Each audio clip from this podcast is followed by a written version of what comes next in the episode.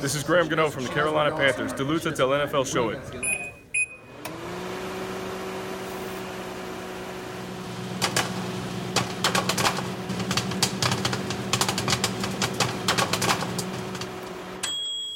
Velkommen til igen. Så er der mere fodbold og popcorn. Du lytter nemlig til NFL-showet, der er optaget live on tape og er produceret af Kvartrup Media. Og det er det i samarbejde med vores gode venner fra Odset fra Danske Spil.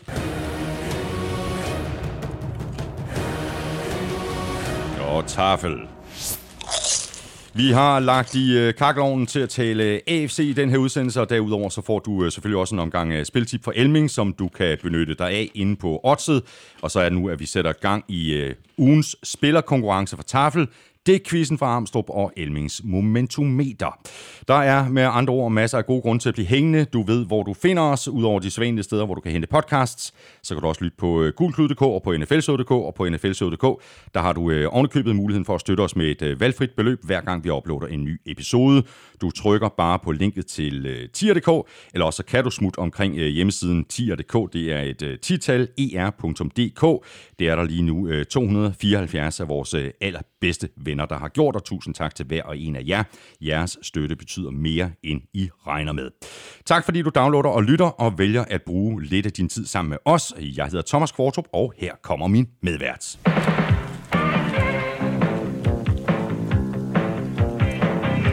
The Jets and became contenders. Claus Elming. Du har gang, du har gang i, i den der pose chips der, som vi åbnede i sidste udsendelse. Og den er stort set ved at være tom. Ja. Hvad skal, Lins, linschips. hvad skal vi spise nu?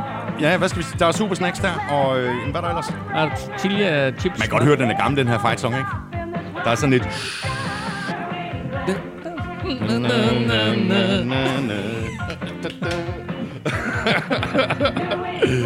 Det var dengang, de ikke var så gode. Som de i Skal den vi, grad skal, er. er det Super Snack Holiday, vi går gang med? Øh, have gang i de her uh, tortilla chips. Okay, så tager vi dem. Og jeg, jeg, Det er så sjovt, det er så sjovt med den her fight song, fordi de synger We beat the Jets and uh, er det sådan noget med... and, Contenders. And, uh, ja, Ja, pretenders. Jamen, det er helt ærligt. altså. Det var dengang, de var dårlige, ikke? Og bare det, bare det faktum, at det drejede sig om at slå Jets. Ja, ja, ja, ja, ja. Altså, det er helt vanvittigt. Men det er godt, det er hyggeligt det her. Øhm, vi har øh, frisk te i kopperne, og der er taget hul på en øh, frisk pose chips. Dejligt. Og, jamen, øh, og du har lige postet et, øh, et vanvittigt billede på, på, på Twitter. Ej, Det, vanvittigt var det ikke. Jeg er jo meget imponeret over de der sandaler med stribede sokker, du har. Jeg er jo hjemme, og jeg føler mig hjemme. ja, det er i den grad.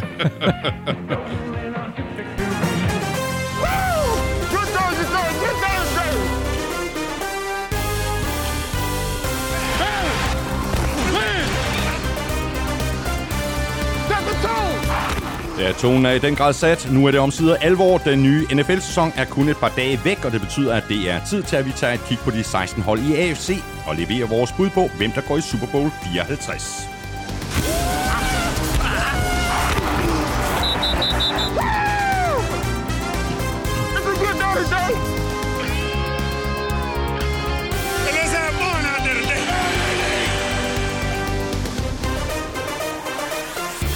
Der er med andre ord ikke mere fesen preseason football. Nu er det the real deal, og jeg kan godt garantere, at vi glæder os mindst lige så meget, som du gør til, at det går løs natten til fredag mellem Bears og Packers i Chicago.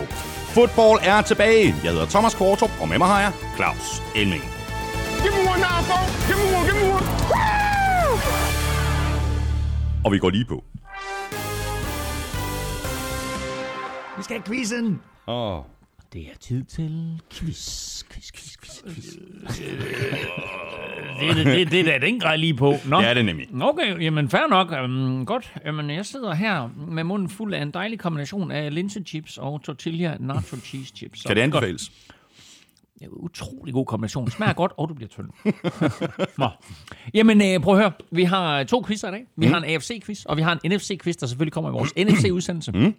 Og øh, vi står jo foran NFL's sæson nummer 100. Og øh, det er klart, at der hele sæsonen igennem vil være fokus på det. Selv deres logo er lavet om med sådan et, et 100-tal, og man så også den her fremragende, øh, super sjove video, de lavede i forbindelse med Super Bowl med alle de her legendariske spillere, som, som jagter en bold. Mm. Og øh, så er det jo interessant jo også, at, øh, at Super Bowl jo faktisk kun er 53 år gammel.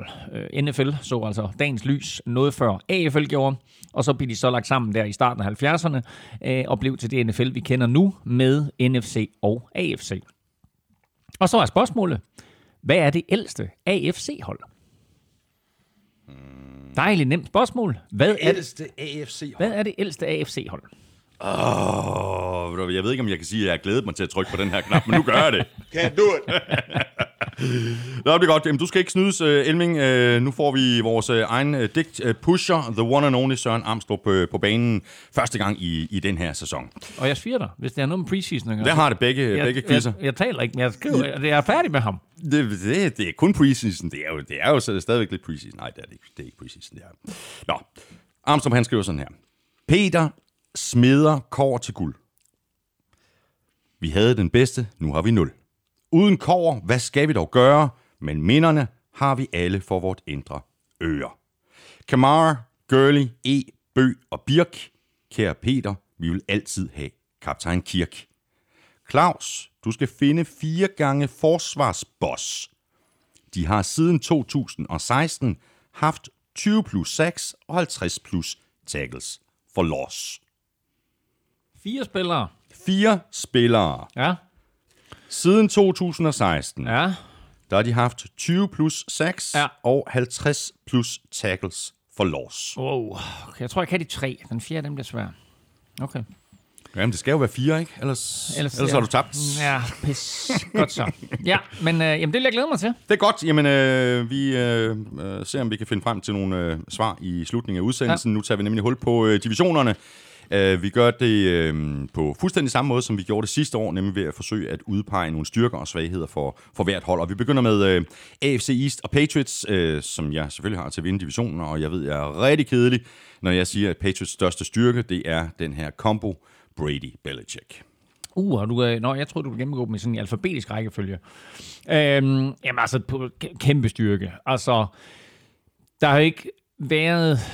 Der, der gennem tiderne har der været nogle øh, quarterback-coach-duoer, som for evigt vil, vil være indskrevet i den her 100-års historie. I Super Bowl-sammenhæng, der er det klart, at den første, det var Vince Lombardi og Bart Starr. Mm. Øh, så kom der lidt med Pittsburgh Steelers, dine 49ers havde... Øh, Walter Montana. Walter Montana. Øh, og så kommer vi op her i øh, slut 90'erne øh, og, og over 2000-tallet, hvor den her duo Belichick og Brady ser dagens lys. Og den ser jo kun dagens lys, fordi Drew Bledsoe bliver skadet, og Patriots tager en chance på et 6. runde draft pick, som de har fået ind i klubben året før. Og den her knæk, han ser sig aldrig tilbage. Og nu står vi altså her sen, øh, senere med, at, at de har været i, øh, i ni Super Bowls, har vundet de seks, har sat ufattelig mange rekorder, har været i øh, AFC-finalen. Øh, hvad er det, er det 11 af de sidste 12 år eller noget? Nej, det er jo, altså, i en tidsalder, Uhørt. i en Uhørt. tidsalder, i en tidsalder med lønloft, free agency, draft selvfølgelig, andre ting, som er sat ind af ligaen for at gøre alle hold så jævnbyrdigt som muligt, og for at de kan leve op til mottoet Any Given Sunday eller Any Given Season, der er det helt uhørt, at man kan stille så slagkraftigt og konkurrencedygtigt mandskab på banen så mange år i træk. Og det kommer først og fremmest af Bill Belichick, vil jeg sige. Men Tom Brady har været et unikum, og de to har passet sammen som fod i hose, og det har været en mesterlig duo, og er det jo stadigvæk. Mm. Det bliver sværere og sværere for dem efterhånden, som, som Brady bliver ældre, men han er stadigvæk styrken og omdrejningshold- omdrejningspunktet på det her mandskab på banen, og Belichick selvfølgelig i kulisserne. Hvad har du af, svaghed for Patriots? Øh, Manglende pass rush måske?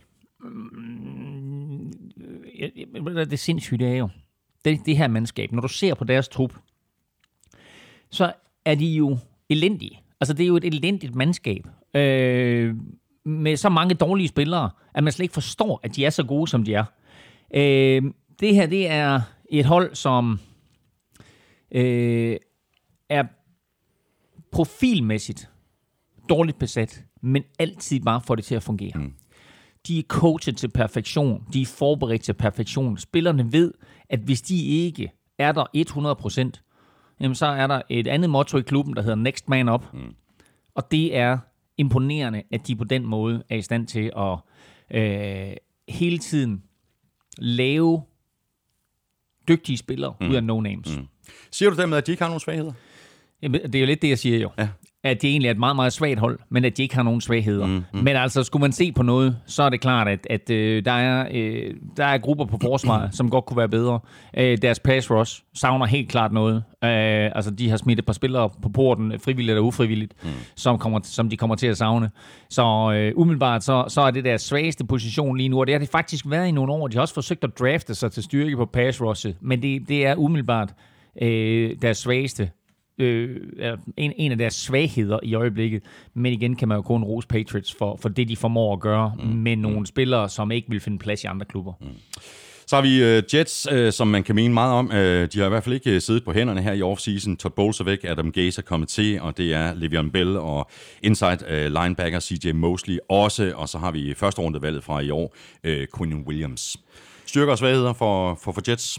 Jamen altså, jeg synes jo, øh, jeg synes jo der er øh, rigtig, rigtig mange positive tendenser og spore på det her Jets-mandskab. Og øh, hvis, hvad vil du have først? Styrker? Svagheder? Det er, som du, øh, som du vil have det. Jamen altså, jeg altså, synes... det må vel være en, en styrke, at, at, at Bella er kommet til, ikke? Jo, præcis. Altså, jeg synes, at, at øh, der er faktisk rigtig mange gode playmakers øh, på det her hold.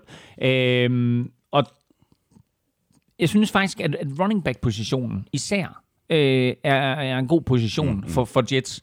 Øh, de har Le'Veon Bell, som øh, er en kæmpe tilføjelse. Øh, og så har de faktisk Bilal Powell, Bilal Powell ja. i forvejen. Mm. Så det synes jeg faktisk øh, er, er en rigtig, rigtig fin duo. Øh, og så har de jo faktisk også hed øh, Ty Montgomery, den her øh, receiver fra Green Bay, der blev konverteret til running back. Mm.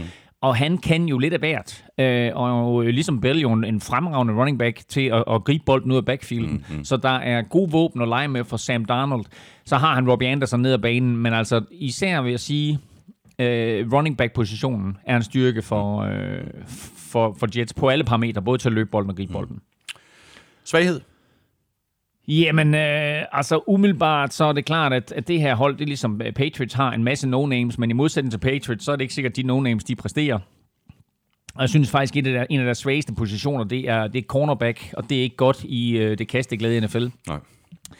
Jeg tror stadigvæk ikke, de har lagt sig fast på faktisk, hvem der starter i weekenden. Øh, og det er jo aldrig særlig fedt, at du her 5-6 øh, dage før sæsonstart ikke helt ved. Nej, der er stadigvæk øh, tvivl om det. Præcis. Øh, Truman Johnson, han er, tv- han er tvivlsom. Mm. Og øh, Daryl Roberts, han ligner vel sagtens den eneste, der er sikker på sin plads her i spil U1. Mm. Brian Poole kommer til fra Atlanta Falcons, øh, og øh, han har egentlig spillet rigtig godt, men altså nærmer sig måske også noget, der minder om, om sin karrieres efterår. Øh, og så øh, vil jeg sige, at ud over cornerback, så kan der også, nu nævnte jeg godt nok lige Robbie Anderson før, men ellers så kan der godt stilles lidt øh, tvivl omkring, hvem der skal gribe bolden for, for, for mm, det her mandskab. Men, mm. men cornerback umiddelbart synes jeg er den svageste position. Bills, øh, de vandt øh, seks kampe sidste år i øh, Josh Allens øh, første sæson. Øh, Bills ser stærkere ud nu. Øh, de har brugt mange penge i free agency, har blandt øh, andre tilføjet Mitch Morse og Ty Nesecki og wide receiver John Brown og Cole Beasley. Øh, så er der mere bredde på, på running back med Frank Gore og TJ Yeltsin, for slet ikke at tale om øh, rookies, øh, de to rookies, Ed Oliver og Cody Ford. Mm. Øh, hvor ser du øh, styrker og svagheder for, for, for det her Bills hold, der er jo lidt ligesom Jets er sådan en en, en, en fase... En vindeposition. ja, lige præcis, hvor, hvor de intet har været værd, og så måske nu alligevel Jamen, begynder, så, jamen, begynder at lugte lidt af, at øh, de måske og de er der ikke helt endnu, men de er på vej. Jeg tror, det er tredje år i træk, at vi sidder og taler om, at Jets og Bills, ja. de venter på, at Tom Brady han trækker sig ja. tilbage. De venter på, at det bliver deres chance til ja, at kunne ja. dominere i AFC East. Man skal bare ikke mærke til, at når Brady han trækker sig tilbage, så er spørgsmålet, om Belichick også trækker sig tilbage. Fordi Belichick kunne godt vælge at sige, nu bliver jeg lige et par år og lige viser, at det var faktisk ikke Tom Brady, der var grunden til det her. Eller, eller også siger Belichick, Brady trækker sig tilbage, jeg trækker mig tilbage, vi har gjort det så godt, det har været en unik kombination. Men mm. altså, mm. den, den, den tid, den spænding. Mm. Øhm, lad mig lige holde fast ved nogle af de spillere, du nævner, fordi du nævner nogle af de receiver, der kommer til, men jeg synes faktisk, at receiver-positionen er en svaghed for Bills. Mm. Bills elsker angiveligt det, de ser fra Josh Allen, og han har også set godt ud her i preseason. De håber og tror på, at det potentiale, de draftede ham på baggrund af, at det bliver udløst i år. Men det kræver, at han har nogen, der kan gribe bolden. Og jeg er ikke så sikker på, at de har givet ham nok våben at lege med.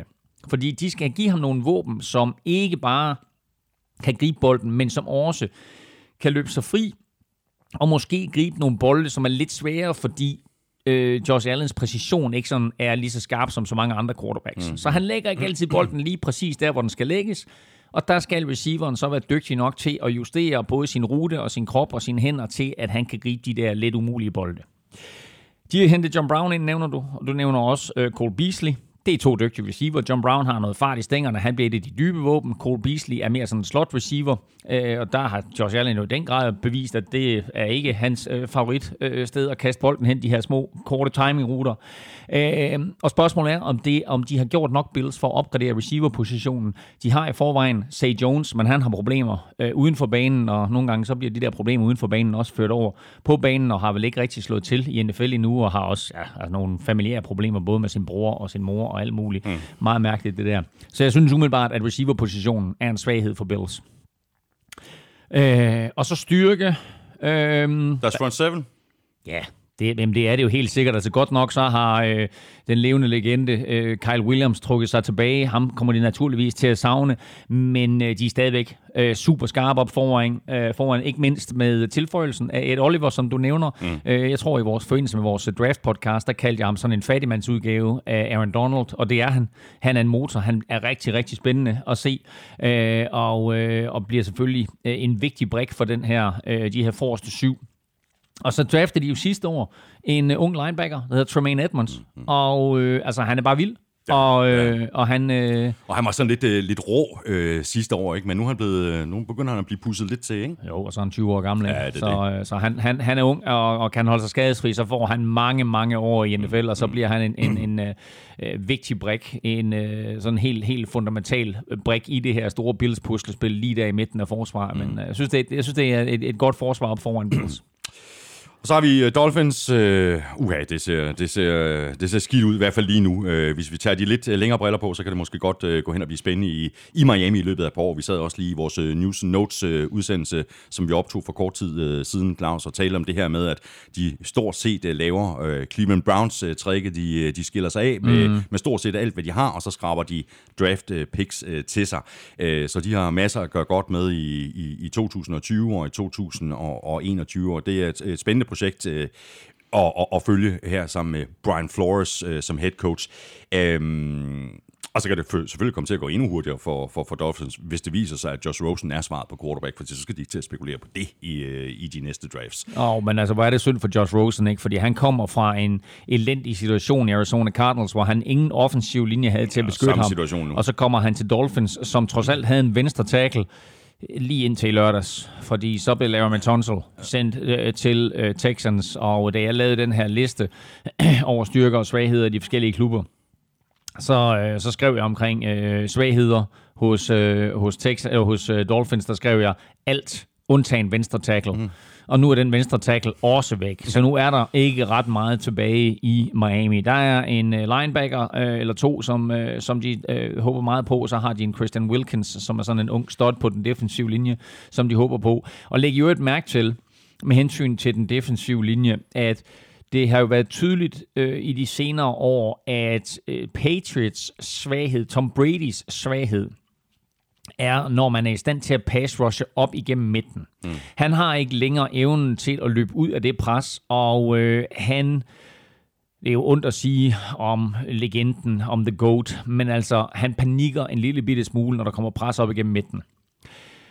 Så hvad gør Bills og Jets og Dolphins? De drafter alle sammen spillere til den indvendige defensive linje. Quinnen Williams, Ed Oliver og Christian Wilkins. Mm. Alle sammen til den indvendige defensive linje, sådan så man kan få pres på Brady mm. hurtigt mm. indvendigt fra. Mm. Christian Wilkins, Miami Dolphins, er deres nye store stud på, øh, på den defensive linje, og han bliver en, en vigtig brik øh, i fremtiden for det her Miami Dolphins hold. De kommer, de kommer ind i en opbygningsfase nu, og den er allerede i gang, fordi ja, som du, du, du siger, de har nærmest øh, solgt alt fra, der havde mm. værdi. Mm. Og derfor så er styrken øh, for Dolphins, det er fremtiden. Mm. Det er det antal draft picks, de ligger ind med øh, lige nu. Øh, Wilkins har ikke taget et eneste snap endnu, og alligevel så tror jeg, det er ham, der bliver betragtet som deres, deres største stjerne. Så øh, det her, det er, uh, det, det er et mandskab, vi ikke skal forvente os for meget af i år, men jeg glæder mig trods alt til at se Christian Wilkins. Mm. Og ja, vi har faktisk taget holdene i, i præcis den rækkefølge, som jeg har dem uh, til at ende i divisionen, altså Patriots uh, som vinder, efterfulgt af Jets, Bills og Dolphins. Altså, det, det er din liste, vi går ud fra? Det er min liste, vi går ud fra. Hold kæft, mand. Sådan er, sådan er, det er et af de få privilegier, der er som vært. Ja, det ikke være smart at bare gøre det i alfabetisk rækkefølge? ja, det... Jamen, jeg sidder her, jeg sidder med et dokument her, der er alfabetisk rækkefølge. Så jeg sidder og sapper op Hvorfor og ned. gør du det? Jamen, det er da fordi, jeg troede, vi lavede det. Hvorfor skal, hvorfor skal det gå efter din liste? Vi skal da tage det division for division, og så er det det logiske at, at, at Ja, tale om. division for division, og så i alfabetisk rækkefølge. Det, vil du gerne det? Resten af dagen? Nej, nu, nu gør vi det på din måde. Anyway, er du enig? Patriots foran Jets, Bills og Dolphins. Nu taler vi ikke alfabet, nu taler vi, hvordan øh, divisionen den ender. Jamen, er, er, er vi der nu også? Vi er igennem, vi er igennem de fire mandskaber, så er det, det vel, øh, så er det her, vi sådan ligesom binder en lille rød sløjfe omkring divisionen, Claus Helming. Oh, jeg troede først, vi gjorde det senere. Øh, jamen altså, nu skal jeg jo til at finde det, her, fordi det har jeg også lavet på et dokument, som jeg har sendt til dig. Jamen altså, Det er stærkt. nej, jamen altså, Men hvad, jeg kan huske, at du har det samme. Har jeg det samme? Ja, du har nøjagtigt Okay. den samme rækkefølge. Og der var den. Godt. Så det er faktisk ikke engang, det er faktisk Ja. ikke engang kun min Jeg liste, set- vi, er gået, vi er gået ud fra. Det er også din. Jeg har faktisk sendt et dokument til dig, der hedder, så behøver vi ikke at se sæsonen. Fordi det er, det er sådan, jeg ser, det er sådan, jeg ser så godt. Nå, jamen jeg har... Øh, Var det ikke rigtigt husket? Patriots, Jets, Bills, Dolphins. Jo, fuldstændig rigtigt. Sådan der. Godt så. Så var det i virkeligheden din liste, vi gik ud. Hold nu kæft. Ja, ja. Godt så. Er du klar til at hoppe i AFC ja, North? ja, ja. Skal du finde et dokument? Nej, nu nu er jeg ved at være der. Nu, nu er du ved at være der. Det, ja. det er stærkt. Godt. Øh, AFC North, øh, meget stærk, meget øh, spændende. Øh, jeg tror, du er uenig. Vi talte om det i sidste uge, øh, Elming. Jeg har Steelers til at vinde den her division. Øh, jeg tror, faktisk, at det, som mange sikkert ser som en svaghed, altså at øh, Le'Veon Bell og Antonio Brown er væk, måske i virkeligheden kan vise sig at være en styrke. Nu er det øh, indiskutabelt. Big Bens hold, øh, han har i den grad noget at bevise. Det har Juju og James Conner og også, for ikke at tale om Mike Tomlin, mm. han har også noget at bevise. Mm. Og nu har de fået Devin Bush. Forsvaret ser godt ud. Sådan der. Ikke? Det er det, jeg siger. Du har fået Devin Bush syge. Præcis. Jamen, øh, lad, os, øh, lad os lige holde fast i, øh, i øh, styrkerne først, fordi der er ikke nogen tvivl om, at det her mandskab, det er et mandskab, der er bygget på den gode gamle måde, nemlig med fokus på skyttegravene. En god defensiv linje og en god offensiv linje, det er og har i al- altid været nøglen til at vinde fodboldkampe. Og der er ikke ret mange mandskaber i NFL, der kan matche øh, det Steelers, de har på begge sider af bolden her. Den offensive linje har fem solide spillere. De spiller som en enhed og øh, har altid beskyttet øh, Ben Roethlisberger øh, og skabt huller for de running backs, der nu var der. Og vi så jo James Conner sidste år træde direkte ind og fylde Le'Veon Bells sko, og det gør man altså kun, hvis man har en god offensiv linje. Øh, og forsvaret har ført ligaen i seks de to seneste år. Det kommer selvfølgelig ikke kun på baggrund af den defensive linje, i og med at de principielt stiller op kun med øh, tre defensive øh, linjefolk. De spiller tre-fire forsvar, men også fordi de i den grad med den her defensive linje frigiver noget plads til linebackerne, som så øh, kan blitse, hvad enten det er outside linebacker i form af TJ Watt, eller inside linebacker, mm. måske i form af, af Devin Bush i år. Mm. Så øh, styrkerne er helt klart skyttegravene for, for Steelers. Øh, svagheden øh, bliver jo spændende at se nu, hvad der sker, når Antonio Brown er væk. Steelers har jo igennem årene sendt masser af receiver på porten, og så er der kommet en ny ind inden for højre, og øh, det eneste, man kan sige, det er, at jamen, Juju Smith-Schuster er der jo allerede, mm. men altså, vi har jo set dem øh, sende en øh, Mike Williams væk. Han bliver aldrig den, den helt store stjerne. Øh, vi har set dem sende andre receiver væk, og hver gang så kommer der en ny receiver frem. Nu er Antonio Brown sendt væk. Juju Smith-Schuster er der. Men så er spørgsmålet, hvad er der bagved mm. Juju Smith-Schuster? Mm. Fordi der er ikke rigtig noget på den her receiver-position. De draftede James Washington i anden runde sidste år, og det var meningen, at han skulle være den næste spiller, som, øh, som, som kom frem i rampelyset og så videre, Ja, og, og, og, og, og nød godt mm. af øh, Ben Roethlisbergers evne til at, at, at, at skabe et samspil med de her receiver. Mm. Det er ikke rigtig lykkedes for ham endnu. Og så øh, må vi sige, at øh, de har hævet Dante Moncrief ind og Ryan Switzer ind. Mm. Og det er ikke rigtig nogle spillere, som har haft succes i NFL. Ja, de har da grebet deres bolde, og ja, øh, det er da også øh, navne, som man kender Men det er jo ikke noget, der på den måde kan erstatte Antonio Brown. Så har de Vance McDonald på, på tight end. Jeg tror faktisk, Vance McDonald kommer til at få en rigtig stor sæson, for han kommer til at nyde godt af, mm. at Antonio Brown han mangler, og at Big Ben han skal have nogen at kaste mm. til. Men ellers så synes jeg faktisk, at receiver-positionen, ud over Julius Smith-Schuster, godt kunne betragtes som en svaghed. Mm. Så har jeg, øh, det, øh, det er min liste, vi går ud fra nu, det er toren i divisionen. Jeg overvejer faktisk at tage øh, Ravens som divisionsvinder foran Steelers. Jeg tror faktisk, at jeg tror, Lamar Jackson han får en stor sæson. To ting. Jeg har lidt en fornemmelse af, også selvom de forsøger at gøre ham mere til en pocket passer, jeg tror måske, at deres angreb godt kan gå hen og blive læst sådan halvvejs i, i sæsonen. Og så tror jeg også, vi, vi talte om det tidligere i vores tidlige udsendelse i dag, at jeg, jeg er bange for, at, øh, at Lamar Jackson løber ind i en skade på et eller andet tidspunkt. Altså, det er simpelthen på grund af hans spillestil. Også, også selvom den, den offensive linje øh, er blevet opgraderet og kommer til at beskytte ham bedre, end, end den gjorde sidste år. Ja, øh... det, det er de to ting, der, der gør, at jeg har Steelers foran Ravens. Ja, og altså, det er klart, at han selvfølgelig er en, en, en væsentlig brik for, øh, for Ravens. De har hævet en spiller ind, der minder meget om ham i, i, i Trace McSorley, øh, 6. runde pick fra sidste år. Øh, men det er klart, at, at han har ikke de samme kvaliteter som Lamar Jackson, der jo selv er et første runde pick, så, så skulle Lamar Jackson gå hen og blive skadet, så er det klart, at det, det er et hårdt slag, mm. men, men lad os nu prøve at holde os fra at tale om skader her, fordi så kan vi jo sige, okay, ham der, han må ikke blive skadet og sådan noget, ikke? men altså, der er der, der er der et par mandskaber, som, hvor det er væsentligt, at, øh, at deres store profiler ikke bliver skadet, fordi de har ingenting bagved. Enig, øh, fuldstændig enig, og det var også derfor, at det, det første, jeg nævnte i forhold til, til Ravens, at jeg tror, at deres angreb måske bliver læst midtvejs i sæsonen. Lad os se. Altså, jeg synes faktisk, at det er et spændende hold. Og det er klart, at det, at det vi så sidste år, det var, at de byggede det op om løbeangrebet, fordi Lamar Jackson ikke rigtig virkede NFL-klar i sin kastestil.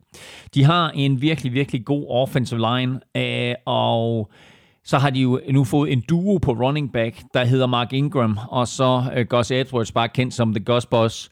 Uh, Lamar Jackson, når han uh, slipper fri, er jo altså vanvittig atlet. Han scorede et touchdown her i preseason som mindede så meget om et computerspil, du slet ikke drømmer om det. Den måde, han øh, fintede modstanderne, hoppede hen over modstanderne, øh, og så spaceret ind i endzonen, for bare at finde ud af, at der var kastet et flag for holding. Mm. Men han er crazy. Så hans evne til at løbe bolden er selvfølgelig også væsentlig, men hans evne til at beskytte sig selv er også væsentlig i forhold til det, vi talte om før med hensyn til skader. Mm. Og så har de jo øh, hævet øh, rookie Marquise Brown ind, som er Antonio Browns nevø, Marquise Brown har haft en elendig preseason, har ikke lignet den spiller, som Browns havde håbet på, eller som, øh, jo måske den, som Browns havde håbet på, men ikke den, som Ravens havde håbet på. Øhm, og jeg havde min tvivl, da de draftede ham. Men en af de kvaliteter, han har, det er, at han omgående træder ind i NFL og er en af de 10 hurtigste spillere i ligaen. Mm. Og det vil sige, at de kan benytte ham på noget jet sweeps og sådan noget. Men lige i første omgang at være den her receiver og dybe trussel ned ad banen, der tror jeg, at det er sådan, at øh, der går et år eller to, før vi ser ham, mm. hvis han ikke øh, løber mm. ind i sådan en John Ross-karriere, som de har i Cincinnati i øjeblikket. Mm. Hvis vi skal pege på nogle svagheder, kunne det så være øh, edge rush? Øh, de har jo mistet nogle... Øh nogle ret store øh, stjerner i Terrell Sox og Sadarius Smith blandt andre, ikke? Jo, altså, en af svaghederne er selvfølgelig at få erstattet øh, den her kvartet af superstjerner, som de logo på forsvaret. De mistede, som du siger, Terrell Sox og Cedarius Smith, øh, og så mistede de CJ Mosley, der skrev en kæmpe kontrakt mm. med Jets, og øh, Eric Weddle er rådet til uh, safety er rådet til Rams. Så øh, fire markante spillere, altså ud af 11, mm. ikke? Altså det er, det er næsten 40 procent. det går så hurtigt med det der hovedregning, der er det skræmmende. øhm, så det, det, er en tung arv at løfte for hvem der nu end kommer ind på det her hold, ikke? Altså, og, og hvis vi sådan snakker øh, pass rush, jamen, altså, så er det unge spillere som Matt Judon og Tim Williams og måske øh, rookien Jalen Ferguson, som skal løfte den her arv, og det, det kan godt gå hen og blive svært, men øh, de er godt coacher, de har John Harbaugh, så altså, jeg forventer mig store ting mm. af Ravens, mm. og øh, når vi skal tale om, hvem der, hvordan den her division går, så ved jeg, at vi ikke helt er enige. Nej, præcis. Og så har vi uh, Alice uh, Darling Browns. Uh, vi har talt om det tidligere i år på papiret, det altså på papiret, der har det her hold uh, super giftigt uh, komboen. Odell Beckham og Baker Mayfield uh, kommer til at blive sår at følge. Uh, svagheden, og det er den, der gør, at jeg ikke kan pege på, på dem til at, at vinde divisionen, selvom det ikke skulle overraske mig, at, mm. uh, hvis de går hen og vinder divisionen. Men jeg, jeg tvivler simpelthen på, at det hele er smeltet sammen. Jeg tror også, vi talte om det mm. i sidste uge. Uh, ny, uprøvet head coach. Uh, nu er der en forventning om, at de skal vinde. Altså, for to år siden, der sad vi og talte om, kan de overhovedet vinde en kamp? Mm. Og nu, øh, nu er folk ved at smide dem i Super Bowl, ikke? Ja. Der er, altså... Og fansene glæder sig. Fansene er så forventningsfulde, og det der forventningens pres, det kan blive deres største hemsko. Ja. Det her, det, det bliver et meget, meget svært år for Cleveland. De har så meget talent, de har så mange gode spillere, de har en ung superstjerne quarterback, de har en Miles Garrett på den defensive linje, som er øh, på tale til at blive øh, Defensive Player of the Year allerede inden sæsonen er gået i gang. De har fået en Odell Beckham Jr. ind, de har noget uforløst potentiale på andre positioner, som de håber på nu, at med de her nye spillere, der kommer ind, jamen, så bliver der pludselig også plads til øh, en, en øh, David Njoku, en, en Jarvis Landry, nogle af de her defensive profiler, de har. Det her Cleveland Browns mandskab, jeg håber, jeg håber for dem, og jeg håber for alle de fans, der har siddet der trofast uge efter uge foran tv-skærmen eller på stadion. Jeg håber, at det bliver en fantastisk sæson. Jeg håber, at de lever op til alle de her også. ting. Men jeg er bare kommet i tvivl. Det er Fordi også, det er også. da vi sluttede sæsonen sidste år, der sagde vi, Cleveland Browns vinder AFC North til næste år. Ja. Men Steelers ser bedre ud, end vi havde forventet. Ravens ser bedre ud, end vi havde forventet. Og Cleveland, jamen, de ser også gode ud, men jeg er bare bange for, at det her pres, det bliver for meget for dem. Ja, men øh, vi, vi, vi, vi, vi er fuldstændig enige øh, på det her. Det er meget sjovt, at vi, har, at vi her i løbet af offseason i virkeligheden har, begge to har, har taget det her øh, sådan 180 grader, eller noget, der minder om. Øh, altså fra at vi nærmest var sikre på, at de, hold da kæft, man, det her, det her Browns-mandskab, mm. de stjæler divisionen næste mm. år, til sådan, ja, okay, lad os nu lige klappe hesten, lad os nu se det først. Ja. Og så hvis vi sådan kigger på, hvordan NFL er konstrueret i øjeblikket, så er det jo vigtigt, at, at man kan lægge pres på modstandernes quarterback, og det kan Browns, øh, især med, med Miles Garrett og hvad de nu ellers har løbende deroppe foran. Men nede bagved, der synes jeg faktisk, at de halter lidt. De har hævet den her unge superstjerne ind, den slog Ward på cornerback, som nok blev draftet en lille smule for højt, men trods alt stadigvæk er en dygtig cornerback. Øh, Men udover ham, så synes jeg, det står skidt til i de bagerste geleder. Mm. Øh, Jabril Peppers, safetyen, røg til Giants i den her Odell Beckham Jr. trade. Øh, og øh, så ser det ud til, at det bliver den tidligere Packers-spiller, Demarius Randall, der overtager. Det er jo ikke fordi, sådan, han havde vanvittig succes hos, øh, hos Packers, og ellers så er det altså et, øh, et, et hold med en masse no-names på, øh, på, D, øh, på D-back, altså cornerback mm, mm, og, og safety. Øh, og så kan man også godt stille en lille smule spørgsmålstegn ved deres offensive linje. De har, de har mistet et par profiler, blandt andet Kevin Seidler, der også er røget til Giants. Mm. Så øh, lidt bekymrende også, øh, hvad, hvad, hvad der sker på den offensive linje. Bengals er i virkeligheden det eneste hold i, i divisionen, som jeg er ret sikker på, hvor øh, ender øh, nederst. Øh, nye Jeg vil lige sige, en, en, bare lige lynhurtigt lige runde øh, receiverne hos, øh, hos Cleveland, fordi Ja. jeg synes faktisk, at det er en styrke, og det er, det, det er noget, man skal holde øje med, fordi der er faktisk en hel del playmakers. Ja, Øh, udover Odell Beckham Jr., så øh, har vi Jarvis Landry, og så har vi... Øh, David Njoku. Ja, præcis. Men så kom Tavon Taylor faktisk også til her i forbindelse med, med lørdagens cuts og trades og så videre. Og øh, det er faktisk en ret dygtig receiver for Titans, som aldrig helt har slået til, og det opgraderer altså bare det her receiving crew endnu mere. Mm. Og læg dertil så, at øh, Nick Chubb, running backen, godt kan gribe bolden, og at Kareem Hunt kommer tilbage til spil uge 9. Mm. Så man kan ikke sige, at Baker Mayfield ikke har nok af våben at lege med, for der er med. mange her, der kan gribe bolden. Ja. Så har vi øh, Bengals, altså ny head coach, øh, Isaac Taylor, Andy Dalton stadigvæk på quarterback. Han har godt nok god våben i AJ Green og Joe Mixon, men, men også en dårlig offensiv linje, han står bagved, ikke? Ja, og det, det er ærgerligt, fordi de forsøgte faktisk i draften at opgradere den her offensiv linje. De henter øh, Jonah Williams ind i første runde, og øh, han ser ud til at, at kunne stabilisere, eller i hvert fald bidrage øh, fra første fløjt, og så bliver han skadet. Og ikke bare bliver han skadet, men han er så alvorligt skadet, så han er færdig øh, for sæsonen, og det er altså en udfordring, som Bengals har haft igennem de, de seneste par år, det er, at de har simpelthen været ramt så meget af skader. Ja. Ikke dermed sagt, at... Jo, faktisk sagt, at, at de hister her jo har, har skruet nogle ret gode mandskaber sammen, som bare er blevet decimeret af skader. Blandt andet sidste år blev de jo ramt af et hav af skader. Jeg tror, de startede, startede ikke 3 og 1 sidste år, ikke? Øh, og slog altså et par af de store kanoner inden for divisionen. De slog Ravens blandt andet, ikke? Så, øh, hvor, hvor AJ Green, jeg tror, han scorede tre touchdowns i første halvleg.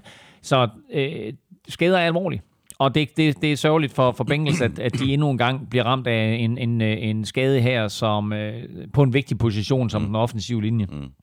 Men Jonah Williams ude, så øh, det, det siger alt om, om den her linje også, at de har givet en kæmpe kontrakt til en fyr, der hedder Bobby Hart, og så at han starter. Øh, mange havde forventet, at Bobby Hart han ville blive kottet, men i stedet for så gav de ham altså en stor kontrakt, så det her det er et meget, meget svagt punkt for dem. Hvad med, med styrken af det, den defensive linje? Ja, hvis, ja altså Altså, umiddelbart... hvis vi skal pege på en styrke. Ja, men det synes jeg. Jeg synes, det, jamen, og- også fordi jeg er mega Gino Atkins-fan. Mm, mm. Altså, nu, nu bliver vi altid ved med at nævne Aaron Donald, og det er også fordi, at, at han er i en liga for sig, og det, det, er, det er ikke så tit, at der kommer en spiller af hans kaliber ind i ligaen. Men var der ikke en Aaron Donald, så var der altså nogle andre spillere, som Fletcher Cox i, i Eagles, og så Gino Atkins i Bengals, der vil blive talt meget mere om, og Gino Atkins er altså vild defensive tackle derinde i midten, og laver stadigvæk masser af sacks, masser af pressures, masser af tackles for loss. En øh, vigtig brik, og, og vel sagtens den bedste spiller på, på det her øh, Bengals-mandskab. Han har øh, unge Andrew Billings ved siden af sig, som øh, Bengals fik billigt i draften sidste år. Og så på siderne, der har de øh, pass rushers Carlos Dunlap, og så Sam Hubbard, som vi nævnte sidste uge, som en af de her spillere, der, der skal have sit store gennembrud.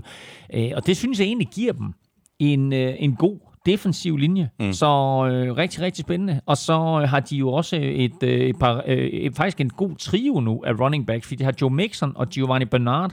Og så har de faktisk nu her, øh, siden i lørdags, hed Samarti Perine ind, som jo var kommet til for Redskins, efter han blev kottet der. Så det er vel sagtens en af de bedste trioer, der overhovedet er i NFL på running back. Mm. Så tager vi, øh, hvordan vi ser øh, divisionen ende. Øhm, jeg tror, vi er nogenlunde enige. Jeg tror, vi har switchet øh, de to øverste. Jeg har Steelers, Ravens, Browns, Bengals. Jeg tror, du har byttet rundt på Ravens og Steelers. Vi talte også lidt om det i sidste uge. Ja, jeg har Bengals Nej, nederst.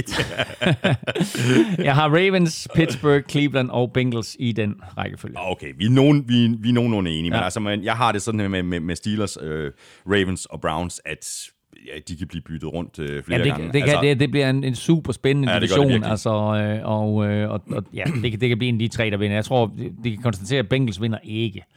Og det er det eneste, jeg er, jeg er helt sikker på i, i den division. for the touchdown. Whoa! Ugens spiller præsenteres af Tafel. Så er vi halvvejs igennem AFC, og det er så her, vi øh, hiver fat i sæsonens første udgave af ugens spillerkonkurrence. Spørgsmålet, som vi smed på Twitter allerede i øh, torsdags i sidste uge, lød sådan her. Hvordan går det for Hjalte Froholt i 2019-sæsonen? Og det var så et øh, spørgsmål, som vi stillede før, at øh, Hjalte han blev skadet. Mulighederne var, øh, Hjalte får ingen spilletid, Hjalte får spilletid, men starter ikke og Hjalte starter mindst én kamp. Øh, Der var nogenlunde øh, lige mange optimister og pessimister. 13 procent troede, at øh, Hjalte starter mindst én kamp. Det var så optimisterne.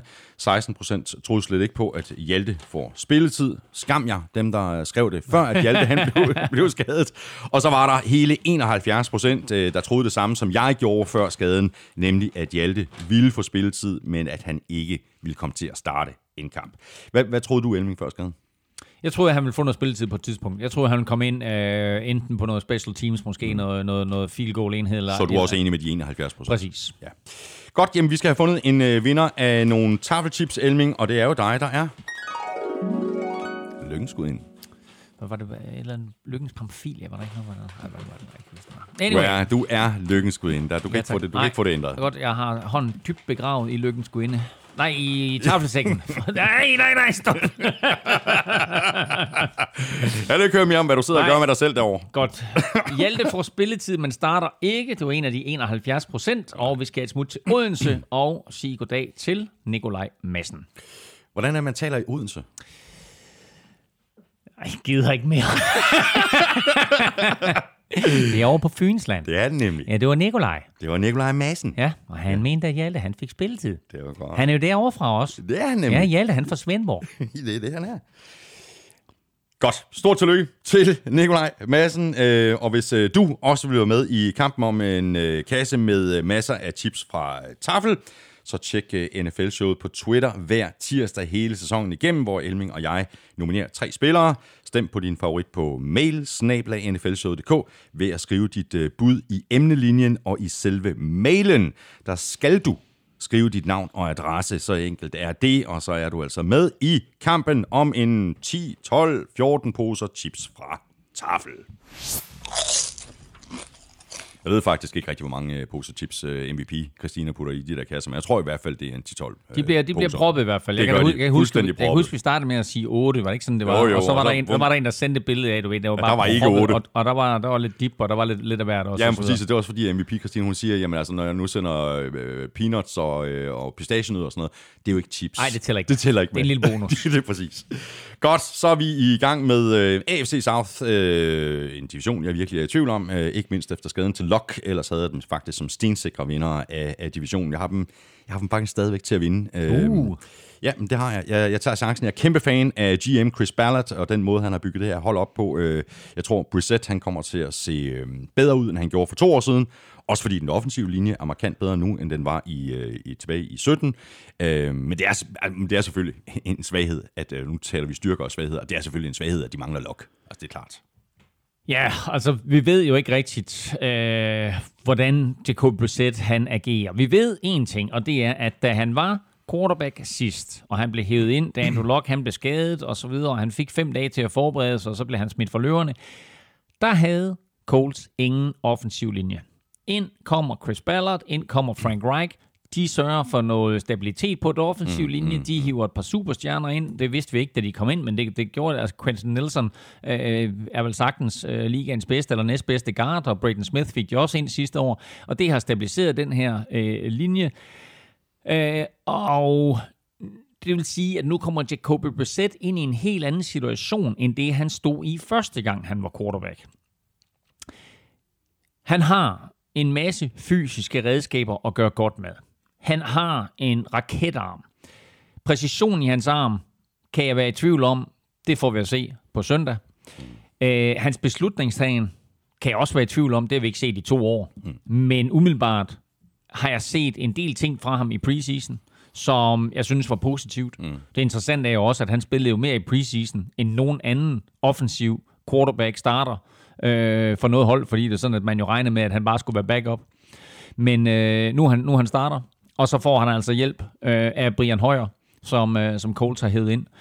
Øhm, men der er så mange spørgsmålstegn lige nu på quarterback-positionen, at vi er nødt til at kalde det for en svaghed. Mm. Men det siger også noget om, at det her mandskab på ganske, ganske få år under Chris Ballard er gået fra at være elendigt skruet sammen til at have rigtig mange dygtige spillere ja, ja. på rigtig mange positioner, og nærmest ingen svagheder sådan på positionsgrupper.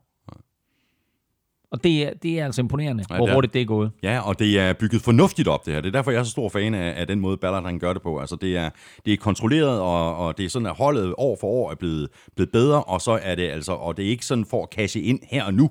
Det er også med de lange briller på, at uh, han bygger det her uh, hold op uh, langsigtet.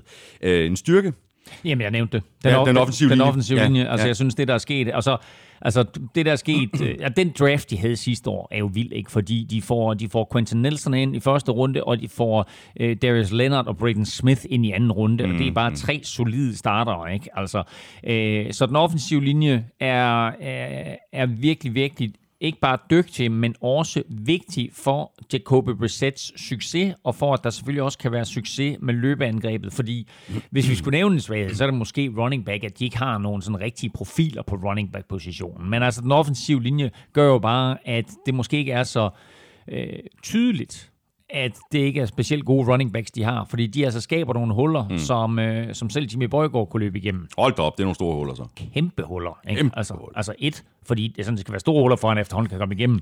Og to, fordi det skal være åbent meget, meget Meget, længe. meget, meget længe. Så, øh, så det er helt klart en styrke, og så er jeg jo bare vild med Darius Leonard. Altså den der middle linebacker der. Sikke, et, øh, sikke en tilføjelse, han var sidste år. Ja, er du tosset. Texans vandt øh, divisionen sidste år. Øh, potentielt et helt øh, fantastisk angreb med øh, Deshaun Watson, DeAndre Hopkins og Will Fuller. Men her har vi igen, og nu vender vi tilbage til det, som jeg i hvert fald øh, ser som, som svagheden øh, hos øh, Texans, og det er den offensive linje. Som øh, så mange andre hold ja. i virkeligheden. Ikke? Ja, jo, men altså prøv, her, her er øh, det, jeg skrev til mig selv som note, inden vi skulle gå i studiet. Og det her, det er skrevet i fredags eller i lørdags. Mm, mm. Svaghed. Offensive line. Prik, prik, prik. Big surprise. Ja. Prik, prik, prik. Not. De forsøgte at opgradere draften, men fejlede. De sagde farvel til Dwayne Brown, offensive tackle, der røg til Seahawks. Det har de nok fortrudt. Og så må vi jo nok også betragte running back som en svaghed lige nu. Det var det, jeg havde skrevet til mig selv. Mm. Ja, og så kommer skriver-. Og så, whoopty, så hiver de Larry Tunsil ind, Ja. og Carlos Hyde ind. Mm, mm. Og ikke Carlos Hyde, han sådan er en super running back, men han giver dem da trods alt sådan en, en aflastningsspiller, fordi jeg tror ikke, der er nogen tvivl om, at Duke Johnson er den foretrukne lige nu på running back, men Carlos Hyde har trods alt noget erfaring og evnen til at tage de der lidt hårde carries mm. øh, op igennem midten, og så er Duke Johnson manden, der skal være playmakeren. Men øh, den offensive linje er vel sagtens stadig en svaghed. Ja. Larry Tunsil opgraderer den, det er der ikke nogen tvivl om, og han opgraderer den vitale position, der hedder venstre tackle. Mm, mm. Men resten er stadigvæk so-so. De har faktisk Zach Martins bror, Nick Martin, øh, på den her offensive linje. Og øh, han har ikke helt sin brors talent, men han er trods alt stadigvæk en øh, god spiller. Men øh, derudover så er der altså ikke meget at snakke om på den her offensive linje for Texans. Så det er en kontinuerlig proces, hvor de skal opgradere den. Men nu har de taget et skridt i den rigtige retning øh, ved at hente Larry Tunsil ind. Så øhm, er vi videre til Jaguars. Nej, vi skal lige snakke. Vi skal lige nævne altså, en spiller, som er en superstjerne på det her hold, som i den grad er en styrke, nemlig receiver DeAndre Hopkins. Ham har jeg nævnt. Ja, det kan godt være, du har. Jeg har ikke. det er godt. Nej. Hvis Will Fuller er skadesfri, ja. så er receiver-positionen en, altså en, en virkelig styrke for det her mandskab. Mm. DeAndre Hopkins griber alt, der bliver kastet til ham, og Will Fuller kan løbe frem mere eller mindre alle forsvar. Og Deshaun Watson har jo haft en evne til at ramme Will Fuller, når Will Fuller har været skadesfri på de der dybe bolde. Og Deshaun Watson har jo den her evne til at improvisere. Og det sætter et kæmpe pres på forsvarerne, fordi så kan de ikke længere dække Will Fuller. Og der har vi altså set nogle af de her plays, hvor selvom det er Sean Watson, han scrambler lidt, så smider han den 60 yards dybt uden, uden problemer. Mm. Og der er Will Fuller bare bag ved forsvaret. Så kombinationen af DeAndre Hopkins og Will Fuller, øh, synes jeg, er øh, en af de bedste receiver-duoer mm, i NFL. Mm. Og så er der kun et spørgsmål, det er, har Deshaun Watson tid til at kaste bolden? Mm, præcis. Jaguars øh, har jeg lidt problemer med at vurdere, fordi øh, spørgsmålet om det her det kommer til at minde om øh, Jaguars fra 2017, er øh, hvor de Det- jo nåede ja. i øh, AFC-finalen, Ja. eller kommer det til at minde om 2018, altså sidste år, hvor det hele det smuldrede, mm. øh, hvor man ikke rigtig sådan forstod, hvorfor i alverden øh, smuldrede det på den her måde, fordi Ja. de så så stærke ud i Ja. 2017. Ja. Øhm, så øhm, altså på papiret, øh, umiddelbart, så burde forsvaret jo kunne blive lige så øh, dominerende, som det var for to år siden. Og så har de fået Nick Foles ind på quarterback, en, en, en klar opgradering i mine, mine øjne. Øhm, så må vi se, om han har svaret en hel sæson, eller Mm. om han øh, dybest set bare var sådan en, en spiller, der kunne komme ind og redde kastanjerne ud af ilden, når, når, når, når lokummet det brændte. Ikke? Øh, nu kan jeg jo regne ud, at du har Jacksonville Jaguars træer i den her division. Ja. Og det kan jeg så øh, røbe, at det har jeg også. Men, som du også sagde, så er det et mandskab, man er utrolig meget i tvivl om, fordi talentmæssigt, og især på forsvaret, er det jo et helt crazy stærkt besat hold. Ja. Okay, de mister Telvin Smith i midten. Øh, da vi talte om her øh, i sidste uge, at NFL skulle, øh, skulle kigge på, at, det sådan, at der var altså folk, der trak sig tilbage i en ung alder, og at det var hårdt mentalt også at spille, og hårdt fysisk også, mm, og der måske også kom nogle følgeskader, øh, både øh, hvad angår fingre, der strider i mærkelige retninger, eller knæ, der ikke helt fungerer, eller endnu værre, nemlig at, at hovedet tager skade. Øh, så må vi sige, at det var ganske, ganske overraskende, at Telvin Smith pludselig, øh, om ikke trak sig tilbage, så i hvert fald tog overlov fra NFL, og så må vi se, hvornår han kommer tilbage. I hvert fald så er Jaguars uden Telvin Smith, og så står de i den situation nu, at de stiller sig selv det spørgsmål, hvad gør vi? Jamen, øh, lad os da prøve Miles Jack. Så Miles Jack, som de fik billigt i draften for to år siden i anden runde, han er pludselig ikke bare starting middle linebacker, nej, han skriver også en kæmpe kontrakt med Jaguars, som gør ham til den tredje højst betalte linebacker i NFL. Jeg mener kun det er Kigley og Bobby Wagner, der er foran ham, så det er altså nogle superstjerner, han er kommet i kategori med. Mm. Prøv at tænke på, i draften der for to år siden, hvor vi havde ham til at være top 5 valg, og han så falder til anden runde. Han sidder der og venter hele dagen og venter på at få sit navn råbt op. Jaguars tager Jalen Ramsey i første runde, og så får de Miles Jack i, øh, eller de tager ja, Jalen Ramsey i første runde, og så får de Miles Jack i anden runde. Kæmpe draft. Det samme, der skete for dem i år, hvor de også får to superstjerner øh, i, i første og anden runde. Så det her øh, Jacksonville Jaguars hold, er i den grad blevet opgraderet igennem draften. Det var det, vi talte om med Houston Texans. At de tre ud, altså ja. hvis du siger 2018, 21 og 22, det talte vi om i vores optagsudsendelse, eller News and Notes udsendelse her, at de i de tre drafts der har de ikke noget første og anden rundevalg. Jaguars på den anden side, de henter superstjerner ind i første og anden runde, har været virkelig gode til at drafte. Og Miles Jack må bare sige, guld de fandt i anden runde. Den samme draft, mener jeg det var, der øh, havde vi også Jalen Smith fra Cowboys, som var skadet mm. og falder til anden runde. Mm, mm. Han har også lige fået en kæmpe kontrakt. Så to af de her spillere, som altså faldt til anden runde i den draft, henholdsvis Cowboys og Jaguars, øh, er altså blevet belønnet nu for, øh, for solidt spil, og har vist, at det, de leverede i college, det har de været i stand til at overføre til NFL. Måske også især, fordi NFL har ændret sig en lille mm. smule med hensyn til, hvordan inside linebackers ja, de ser ud nu. Ja, ja. For 10 år siden, der havde Miles Jack været for lille til at være inside linebacker. Nu er han den perfekte prototype. Lille, lynhurtig, god til at læse spillet, god playmaker. Øh, så selvom jeg synes, at det er et kæmpe slag for det her Jaguars forsvar, at de mister Telvin Smith i midten, så bliver det rigtig interessant at se, om Miles Jack er i stand til at udfylde det hul. Hvad med øh, svagheder øh, for, for, for Jaguars? Øh, hvad med deres øh, safeties? Øh, at de, jo, at det er jo et af de mandskaber, der er aller, allerbedst besat på cornerback. Altså, Præcis. Øh, super godt besat på cornerback med, med, med, med, med to stjerner, ikke? Øh, ikke mindst med, med Jalen Ramsey på det ene hjørne, som øh, på trods af, at han snakker lige rigeligt, så er han jo i stand til at, at bakke al sin snak op på mm, banen, mm. så en virkelig, virkelig god spiller. Men jeg vil sige, nede i de bagerste kulisser, øh, strong safety Ronnie Harrison og free safety Gerard Wilson, okay. altså, de, de, altså det er ikke, fordi det er, dårlige, det er dårlige spillere, men det her mandskab er bare så stærkt besat på alle andre positioner på forsvaret, mm. at det er måske den position, hvor de er dårligst besat. Det er ikke sådan nogle household names. Det er ikke nogen, åh oh, ja, ja, ja, for pokker man Jared Wilson. Altså, der mangler et eller andet på, på de der safety-positioner, mm. og så må vi se, om det er dem, der kommer til at starte, men umiddelbart så er det dem, der, der ser ud til at være deres øh, foretrukne på safety-positionen. Vi har altså begge to øh, Jaguars som treer. Jeg tror, vi har, begge to har Titans som, som fire, og det er jeg heller ikke sikker på, at de ender der. Men altså, det her, det er øh, i år, at øh, Marcus Mariota, han skal bevise sit værd, hvis han også skal være starter næste år. Spørgsmålet er, om han kan holde sig skadesfri. Øh, ellers har de en Ryan Tannehill stående klar uh. i, i kulissen. Ja. Øhm, der er jo sådan set OK med talent. Øh, Derrick Henry på running back og øh, Corey Davis på, øh, på, på receiver. Og sådan. Jeg, jeg synes, mm. han spillede sig op i løbet af, af sæsonen øh, sidste år. Mangler sådan lige at vise det sidste. Og så har vi øh, rookie receiver øh, AJ Brown. Ja, ja, men altså spændende at se, hvad AJ Brown han kan tilføre det her mandskab, fordi øh, jeg synes, at det er en svaghed, øh, at de har en svaghed på receiver-positionen. Altså, de har Corey Davis, som jo har altså, er også blevet draftet i første runde, og jo er et, et kæmpe talent med et enormt potentiale, men han har faktisk ikke sådan rigtig slået igennem nu. Han har haft nogle enkelte kampe og nogle enkelte catches, hvor man har set hans evne til at være en enorm trussel, især i red zone. Mm. Men ellers så synes jeg ikke rigtigt, at han har slået igennem. Tasha Sharp lidt det samme.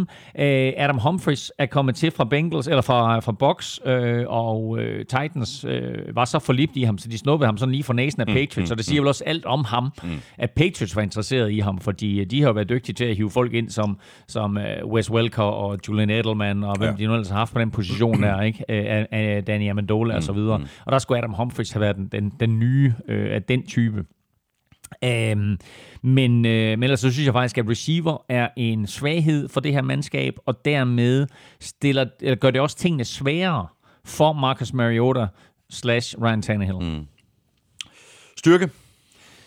Uh, jeg synes, en af deres absolute største styrker, det er deres bagkæde på forsvaret. Uh, hvor vi talte om før, at Jacksonville de måske har et, et par no-names på, på safety. Så må vi sige, at uh, safety-navnene, dem kender alle, når vi snakker Tennessee Titans. Det er nemlig Kenny Vaccaro og Kevin Byard. Mm, hmm Og Kevin Byard har jo været en interception-maskine, siden at han kom ind i ligaen. Så, så den safety-duo der, den er i hvert fald dygtig. Og så må vi sige, altså på cornerback, det kan godt være, at de ikke helt lever op til deres navne, men det er i hvert fald navne, som folk kender. Altså, der, der, der, der, der er de to tidligere Patriots cornerbacks, ikke? Malcolm Butler og, øh, og Ryan Logan, Logan ja. og så har de, jeg tror han er anden årsspiller nu, er Dory Jackson, ikke? Mm som øh, også bare er anden eller tredje årsspiller, som også er en fremragende atlet. Så, så de kan stille med fem defensive backs, som de fleste hold vil misunde dem. Mm.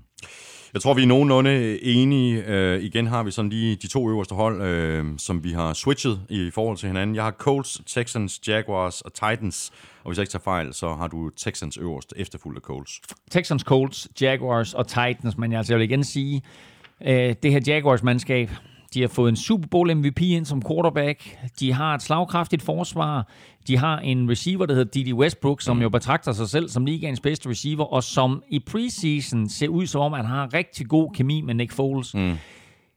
Det her Jacksonville Jaguars-mandskab, de slikker sig også lidt om munden over, at Andrew Luck han har trukket sig tilbage. klart. fordi det, øh, det kunne godt være et mandskab, der som du sagde til at starte med, kommer tilbage til det niveau, vi så dem på i 17, mm. og glemmer, hvad der skete i 18. Ja. Så mangler vi kun øh, AFC Vest, øh, som jeg har Chiefs til at vinde lige foran øh, snuden på Chargers. Øh, fy foran, hvor er øh, Mahomes god, og fy foran, hvor er der meget øh, fart over det her angreb. Altså, øh, spørgsmålstegnet er vel lidt øh, Hvem forsvaret. sagde, du er god? Hvad? Hvem sagde, du var god? Nå, Mahomes. Mahomes. Og kæft, jeg synes, du sagde Mogens. Måns! han, hedder, han hedder Måns! Han hedder Måns for nu jeg sad og tænkte, at, laver du en eller anden joke? Men fanden er Mogens? Måns! Jamen, det hedder han fra nu af, det er skide godt. Åh, oh, fuck, man. Okay, ja. Og speedy angreb. Ja. Øh, måske øh, er der akilleshæl øh, på forsvaret. Øh, det ved jeg ikke. Det blev det i hvert fald øh, sidste år, kan man godt sige. Ikke? Jo, det kan det. Og, og, Og nu er de så skiftet til 4-3, og der, der, der Ja, er lige noget der, ikke? Og det, og det bliver også spændende at se, hvad, hvad, hvad der sker her med, at de går fra en 3-4 til en 4-3. Sidste år, der spillede de, sidste år, der spillede de 3-4's forsvar. Der havde de de her to outside linebackers, der hed Dee Ford og Justin Houston, mm. og de er begge to væk. Øh, og så skifter de så til et 4-3 forsvar, hiver Frank Clark ind fra, fra Seattle Seahawks, så skal han ligesom være Altså, han er jo egentlig... Altså, ja, han, han skal være den der øh, lidt tungere defensive end, men er jo ham, der sådan primært skal lægge pres på modstandernes quarterback. Men jeg har bare sådan lidt... Hvem er egentlig styrmand mm. på det her øh, Chiefs-forsvar? Ja, de har en Chris Jones i midten, som vel nok er den er ham, der ligesom overtager kaptajnrollen, og mm. ham, som, som, som det hele bliver bygget op omkring. Men han kommer ikke til sådan at... Altså, jo, man kan godt sige, at han gør en forskel. Men altså, jeg, jeg savner stadigvæk et eller andet markant på linebacker-positionen. Og det er jo ikke, fordi det er sådan, at deres trio der, som de har bag ved de forreste fire, er, nogen, der, er, er, er, er noget, der skræmmer nogen som helst. De hed Darren Lee ind, faktisk, fra New York Jets. Mm. Øhm, om han bliver starter eller ej, det kan jeg godt være i tvivl om. Men han har i hvert fald fart i stængerne, og har noget erfaring. Øh, så han kunne godt være løsningen, og kunne måske også godt opgradere linebacker-positionen. Men ellers så synes jeg, at de har mistet noget mere øh, på linebacker-positionen, end de har øh, fået tilbage. Mm, og vi har også mistet øh, Eric Bay, Barry, øh, safety. Eric Berry øh, på, på safety er væk, øh, så det, det er et stort slag også. Til gengæld så har de jo så fået Tyron Matthew, Matthew ind, ja. som øh, altså... Og Bashard Breeland. The, the Honey Badger. Ja, Bashard Breeland ja. er også kommet til. Øhm, styrken, er det, er det øh, hastigheden, altså, øh, og udover Mogens selvfølgelig, øhm, Øh, på, på, på, på angrebet? Ja, altså, jeg tror ikke, der er noget hold i NFL, der er hurtigere end det her. Altså, de har Tyreek Hill, som vel sagtens er... Ja, han er vel sagtens i top 5, øh, hvis ikke højere, øh, af hastighed i NFL. Mm. Og så hiver de ham her, Nicole Hartman, ind i draften. Og hans 40 er faktisk hurtigere end Tyreek Hills 40 tid. Nu har jeg ikke set dem løbe mod hinanden, og det kan godt være, at Tyreek Hill han siden da er blevet hurtigere. Men øh, Michael Hartman kommer altså ind med noget vanvittigt fart i stængerne. Og han bliver egentlig draftet som en erstatning for Tyreek Hill, fordi Chiefs jo ikke forventer, at de har Tyreek Hill. De regner med, at Tyreek Hill han står over for en langvarig karantæne, og måske en dag karriereslut på baggrund af, af de her øh, trusler, han kommer med osv. Pludselig, så trækker NFL følehornene til sig, og, og Tyreek Hill får ikke nogen karantæne, og så står Chiefs der og tænker, hold da kæft, hmm. ikke? nu har vi både Tyreek Hill og Nicole Hartman, og hvad vi ellers har løbende rundt. Så det her, det er et meget, meget hurtigt mandskab, og det er altså meget, meget svært at dække op, især når man har en offensiv guru som Andy Reid, der i den grad altid er i stand til at optimere mm. sit angreb, og, og har en har en playbook, der er sammensat af alle de bedste plays og idéer, han har haft igennem de sidste 40 år. Ja, han bliver ved med at bygge Og så, på. og så slår han lige op på side ja, 212. Åh, oh, det der play der, det ja, kunne være sjovt at prøve, ja, ikke? ja. Og det er, altså det, det, er meget, altså, det er meget sjældent, at man hører om det. Men Andy Reid lægger ikke skjul på, at han simpelthen bare har plays, som han har fundet ud af igennem årene, jamen de fungerer. Og så konstruerer han ikke nødvendigvis sådan en øh, playbook, som McVay for eksempel gør, mm. hvor alt ligner hinanden. Mm. Nej, han konstruerer en playbook, hvor alt faktisk er forskelligt. Og forsvaret står og tænker, hvad helvede sker der der? Mm. Ikke? Hvad, er nu det Jamen, for, hvad er nu præcis. det for en formation? Mm. Og hvad laver ham der der? Og hvad laver, hvad laver, altså, Det, det, er jo, det, er jo, det er jo lige præcis det, og, og, og der er sikkert mange, der, der bliver overrasket, når de står og, og kigger på Andy Reid, at han er så kreativ. Altså, han er jo virkelig Ja. en, en kreativ playcaller. Ikke? Ja, ja, lige nøjagtigt. Og, øh, og, og, og, og det er selvfølgelig også en af grundene til, at han har haft så stor succes. Ja. Og så må vi sige, det bliver da sjovt at se, hvad han gør med LeSean McCoy jo. Mm, ikke? Altså, jo. mm, LeSean McCoy har jo nok mistet noget af den topfart, han havde i stængerne. Men øh, Shady har jo stadigvæk øh, evnen til at være en playmaker, og formodentlig også evnen til at kunne hjælpe det her øh, angreb. Og så bliver det jo interessant at se, hvordan Andy Reid han er i stand til at skabe øh, rum og plads til, øh, til LeSean McCoy.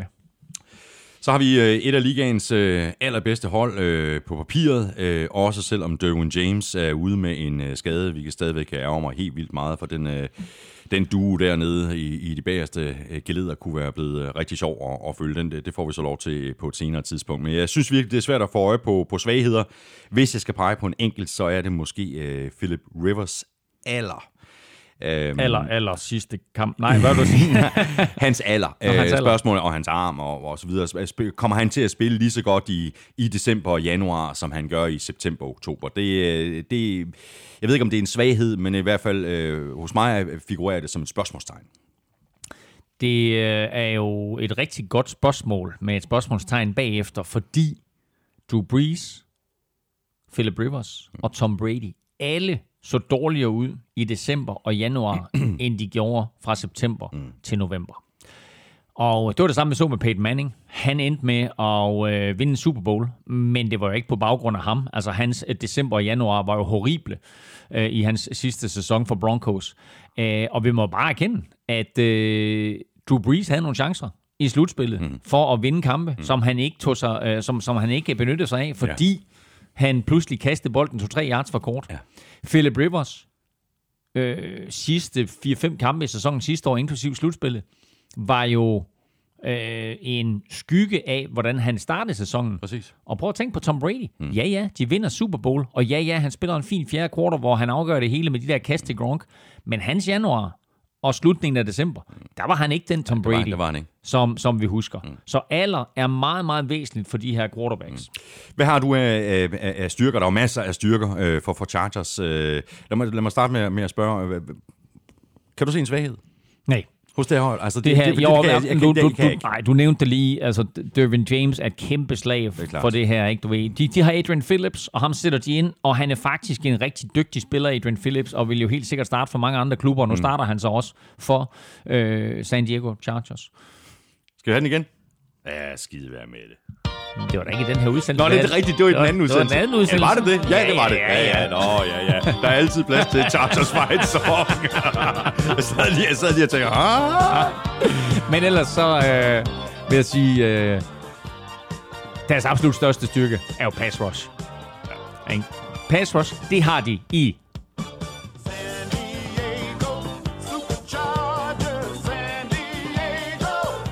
Chargers!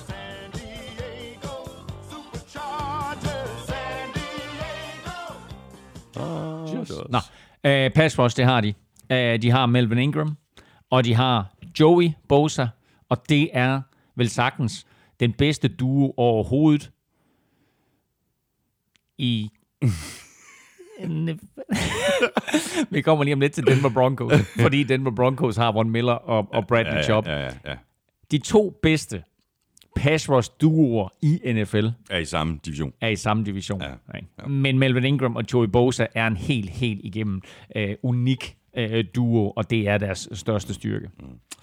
Jamen, så lad os bare hoppe videre til, øh, til Broncos, øh, som jeg har været lidt vanskeligt ved at se, at de får nogen specielt god sæson. Øh, det kan være, at Flacco overrasker positivt. Øh, jeg forventer ikke det store af ham på, øh, på forhånd. Øh, måske er han en lille opgradering i forhold til øh, Case Keenum. Øh, måske. Øh, jeg forventer til gengæld, og vi har lige nævnt dem, buller og brag fra Bradley Chop og, og Von Miller. Jamen, prøv at høre, det er, jo en, det er jo en vild duo, det her. Ikke? Altså, Von Miller var dygtig nok i forvejen, og så bliver han så kombineret med, med sidste års første runde draft pick, der er Bradley Chop, som alle jo sagde, at det er måske den bedste spiller, der overhovedet var i den der øh, draft sidste år. Alligevel så falder han ned til nummer 6, til, øh, eller 5 eller 6 i hvert fald, til, øh, til, til Denver. De tager Bradley Chop, og øh, som man siger, the rest is history, fordi de havde sidste år til sammen øh, 26,5 sack. Meget godt. Det er meget godt. Bradley Chop sætter rookie-rekord mm. øh, for Broncos med, med 12 sacks, ikke? og Von Miller havde 14,5. Øh, og den der duo bliver kun bedre og bedre. Mm. Von Miller har da udtalt, at han går efter sack-rekorden. Og det er altså sådan rimelig øh, ambitiøst i og med, at han næsten er 106 fra rekorden. Mm. Så han skal altså stadigvæk lige have i hvert fald en... Øh, det, er, altså, det er jo ikke umuligt. Kan han holde 14 sacks i snit, så skal han have syv år mere med mm. det tempo. Ja. Så, så, så øh, henter han øh, Bruce Smith. Bruce Smith har rekorden en tidligere Buffalo Bills øh, defensive end, har øh, rekorden med 206, sluttede sin karriere af for Redskins, et øh, Bill, øh, hvad hedder han, øh, Bruce Smith der, men, øh, men 206 er rekorden, og Von Miller ligger, så vidt jeg husker lige nu, på 104. Mm. Så det vi er enige om, det er helt klart øh, styrken. Øh, hvad er svagheden, øh, eller hvad er den svaghed, som du vil fremhæve? Fordi der er flere svagheder øh, hos, øh, hos Broncos? Jamen altså, jeg øh, skrev på mit momentometer, at Broncos som det eneste hold stiller op uden en quarterback, og øh, nu, er, nu, er det, nu, nu, nu, nu er det jo sjældent, at... Øh, nu jeg vil sige, det ikke er altid, at øh, sarkasme det klarer sig så godt på papir, så der var nogen, der skrev, hvad mener du med, at det sådan, de stiller op uden quarterback? så. Jamen, det er en helt ny formation. Det er spændende at se, hvordan ja, det går. Præcis. Men, øh, men Joe, Joe Flacco er starter, og det er en svaghed. Øh, John Elway har ikke haft held med at hive øh, quarterbacks ind til den her klub. godt nok ikke. Sidder han, jeg tænker på John Elway, sidder han som GM hos Denver Broncos, fordi han hedder John Elway? Selvfølgelig gør han da det. Ja, ikke også? Jo. Øhm, Ellers var han røget, ikke? Jamen, det ved jeg ikke. Altså, han har stadigvæk konstrueret et rigtig, rigtig godt forsvar, ikke? Og, han, og genialiteten med at hive Peyton Manning ind, gav dem jo også en Super Bowl Ja, det var nok en genistreg. Jamen, jamen, det var det da. Der var der mange andre, der ville have Peyton Manning, og han fik ham ind. Ja, ja. Jo, jo, jo, jo. Det, det er da klart nok. Der var der, var der flere andre, der, der også var ude efter og, øh, Peyton Manning, som, ja. som du siger. Jo, jo, en geni. Altså, det var ikke, fordi han sådan ligesom holdt op og kunne se guld, hvor ingen andre kunne se guld. Nå, altså. nej. Men altså stadigvæk, det, det gav dem en Super Bowl. Det gjorde det. Øhm, men altså, Flacco har ikke været nær de penge værd, som han fik efter, at han vandt Super Bowlen for, nej, nej. for øh, Baltimore Ravens, øh, hvor de vandt over og hvem var det, de slog? Hvem var det, de vandt i Super, Super Bowl 47? Hvem var det, de slog der? For fucking heldige. Nå, okay, godt. Uh, anyway, um, det var for den Niners, hvis man skulle være i tvivl det. Nu starter han i, for Broncos, og uh, bag ved ham, der uh, har vi så Drew Lock, men Drew Lock er jo så rødt på IR, så han er også lukket ned uh, midlertidigt. Uh, og uh, det vil sige, at de ikke rigtig har noget bag ved Flacco. Mm. De kommer nok til at hive en, en quarterback ind herinde for de næste par dage. Det tror, de der kommer i hvert fald til at ske ting og sager mm. på den der quarterback-position, men det er en gigantisk svaghed for dem, øh, at, at de ikke rigtig har nogen, der kan kaste den. Så øh, det, det er for... De har haft øh, snøren ud efter jamen, både CJ Beathard og, og Nick Mullins hos siden Manning, siden Manning, der har de ikke haft Nej. en person, som man har sagt, det her, det er manden, vi satser på. De har haft Trevor, Trevor Simeon, som, som så godt i nogle kampe, og så var han ude, og så hentede de Case Keenum ind efter sit Super for Minnesota, han kunne heller ikke. Mm. Så øh, der skal ske noget på den offensive side af bolden. Den defensive side af bolden ser rigtig godt ud. Så har vi uh, rosinen i pølseenden, uh, Raiders og John Gruden, og uh, Antonio Brown er jo en fantastisk spiller, lynende hurtig og med, med fantastiske hænder. Jeg er bare ikke, jeg er bare ikke sikker på, at det holder det her. Uh, han kan jo gå ind og blive vanvittig. Altså, han kan også blive vanvittig god, men han kan også blive vanvittig. Og så tror jeg ikke, at den her combo, uh, Derek Carr, Antonio Brown, bliver lige så succesfuld som komboen Roethlisberger og Brown var. Nej, det tror jeg, du har fuldstændig ret i. Altså, Derek Carr er jo øh, blevet en quarterback, som godt kan lide at kaste meget, meget korte ruter. Ja. Vi, snakker, vi snakker 5 til 10 til 15 yards. Det der med at kaste den dybt, det har ikke været hans force igennem de sidste par sæsoner. Han var heller ikke hjulpet af, at Amari Cooper, hver gang han løb sig fri, og Derek Carr han så ramte ham dybt, at så tabte Amari Cooper bolden. Der er Amari Cooper på en eller anden måde bare blevet bedre i Cowboys. Nu får, og det var han fra day one i Cowboys. Ja, ja, det var, ja, ja. Han, jeg tror, jeg så en af hans første kampe, det var på Thanksgiving sidste år, hvor han så griber to eller tre touchdowns. Jeg to, jeg, det var en vanvittig start, i hvert fald ja, ja. For, i karrieren der for Cowboys. Øhm, og nu kommer han ind, Antonio Brown, og giver Derek Carr et dybt våben igen. Antonio Brown taber ikke bolden. Sådan er det bare. Mm. Så han har set virkelig god ud i de få træninger, han har haft her, Antonio Brown, efter at han ligesom er kommet forbi øh, alt sit hjelmhalløj og alle sine problemer med fødderne og sådan noget. Der øh, er, florerer nogle videoer rundt omkring, hvor man bare ser, at han brænder cornerbacks og safety, som, som det ligesom passer ham. Mm. Og så er spørgsmålet bare, hvor timingen er hjemme mellem Ja, ham, og, ham og Derek Carr. Præcis, det er det helt store spørgsmål, fordi ja. det var det, Roethlisberger han kunne, fordi Antonio Brown er jo ikke den mest disciplinerede route runner. Altså, han øh, finder jo på ting undervejs og sådan noget, og så er Roethlisberger bare pissegod til at finde ham. Spørgsmålet er, om, Carr han, øh, han kan det, fordi ellers forudser jeg insanity. Hashtag insanity i løbet af den her sæson med, at Antonio Brown kigger op mod Derek Carr og skiller ud. Lad os nu se, hvem der skælder mest ud, om det er Derek Carr, eller det er John Gruden, eller hvem det er. Der skal i hvert fald nok være nogen, der på et eller andet tidspunkt skælder ud på, på Antonio Brown, men det kan også være, at det hele det bliver aflyst, af- er afløst af store smil på sidelinjen, mm. når han scorer det ene touchdown efter det andet. Han er i mine øjne, hvis han ellers har hovedet skruet rigtigt på. Vi ved, at hans hænder er skruet rigtigt på. Vi har lidt mere tvivl omkring, om hovedet er skruet rigtigt på. Men hvis det er, så er han den største gave til Derek Carr og til de trofaste Oakland-fans i Raiders sidste sæson i Kalifornien. Styr, øh, det, var, det var styrken. Øh, vi vælger at, at, at gå med Antonio Brown som, som styrke, hvis det altså øh, går efter planen. Øh, svaghed? Jamen, øh, umiddelbart så øh, vil jeg sige, at når man kigger ned over deres holdkort, så er der ikke nogen tight ends, som sådan lige, du ved, man tænker, nå, det er også fedt, og det er et godt våben for Derek Carr, det der. De har indtil, de mistede Jared Cook inden sæsonen, mm. øh, som røg til Saints, og de har ikke rigtig erstattet ham, hverken i free agency eller draften. Øh, altså deres receiver, okay, men jeg synes virkelig, de mangler tight ends. Øh, den mest, øh, eller ham, der kommer til at starte, tror jeg bliver Darren Waller, øh, eller måske endda rookie Foster Moreau. Og så har de faktisk også øh, Derek Carr 2. Ja, Derek Ja, han er car- car- carrier, men det staves Derek Carr, og så IER. Så, så Derek Carr til Derek Carrier kan, kan blive en realitet i den her sæson, men ikke, ikke, ikke noget at råbe hurra for på tight end position. Men faktisk, når man lige lader blikket glide ned over det her Oakland-mandskab, så synes jeg ikke, at det er så svagt, som, som folk de siger. Jeg synes faktisk, at de begynder sådan stille og roligt, navnemæssigt i hvert fald, mm. at få skabt noget. Så kan man så sige, okay, du har en, øh, du har en Antonio Brown, øh, du har en øh, Vontaze Perfect linebacker, øh, og du har en Richie Cognito på guard. Meget kan ske. Det er fandme crazy er. personer at have i det samme omklædningsrum. Ja, det er det virkelig. Så øh, Og ved du hvad, jeg, jeg, jeg så nogle af de her Hard Knocks, ikke? Ja. Øh, Og der var en, jeg tror, det var øh, nummer to i rækken. Mm.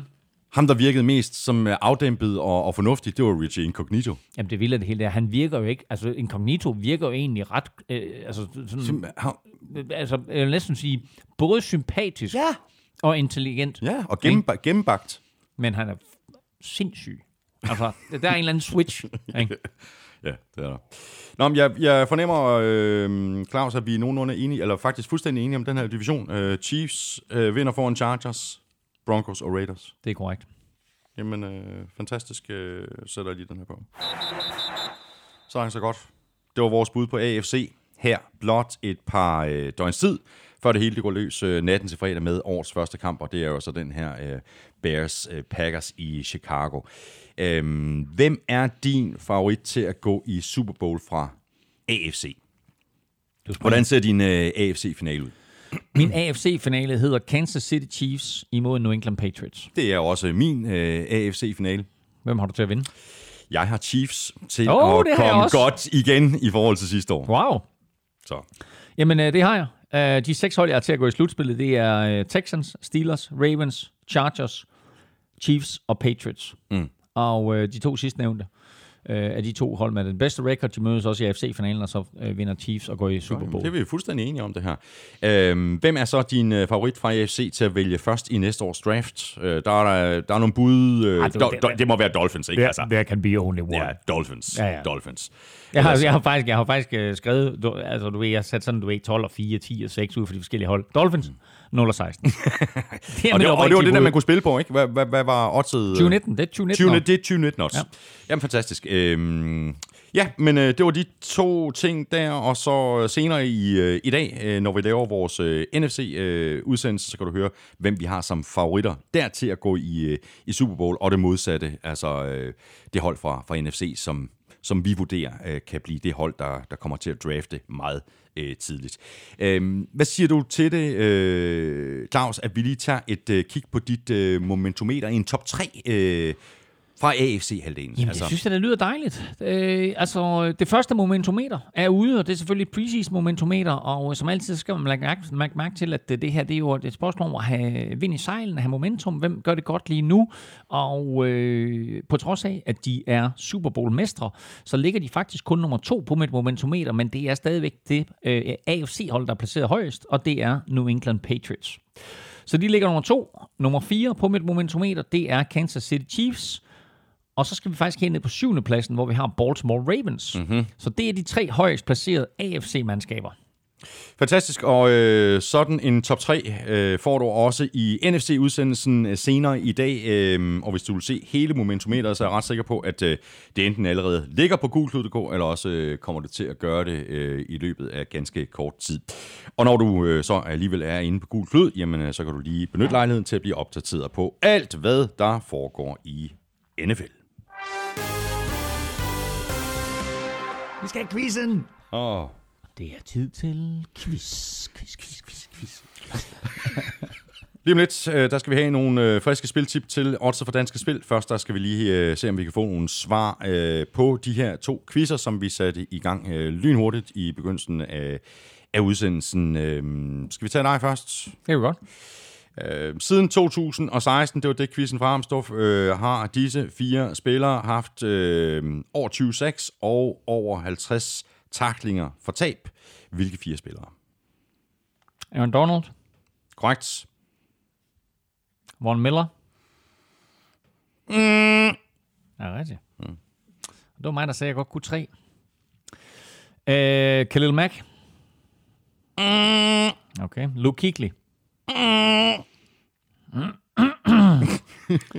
Gino Atkins. Nej. Nej. Til David Clowney. Ja! Yeah! Der nu er i Seahawks. J.J. Watt. Nej. Okay, så på, på 80 skud, der har jeg ramt to. det er meget godt. øh, 20, 6 og 50 taklinger for loss. Og Siden 2016. Ja, ja. Det er tre år. Så vi har to nu.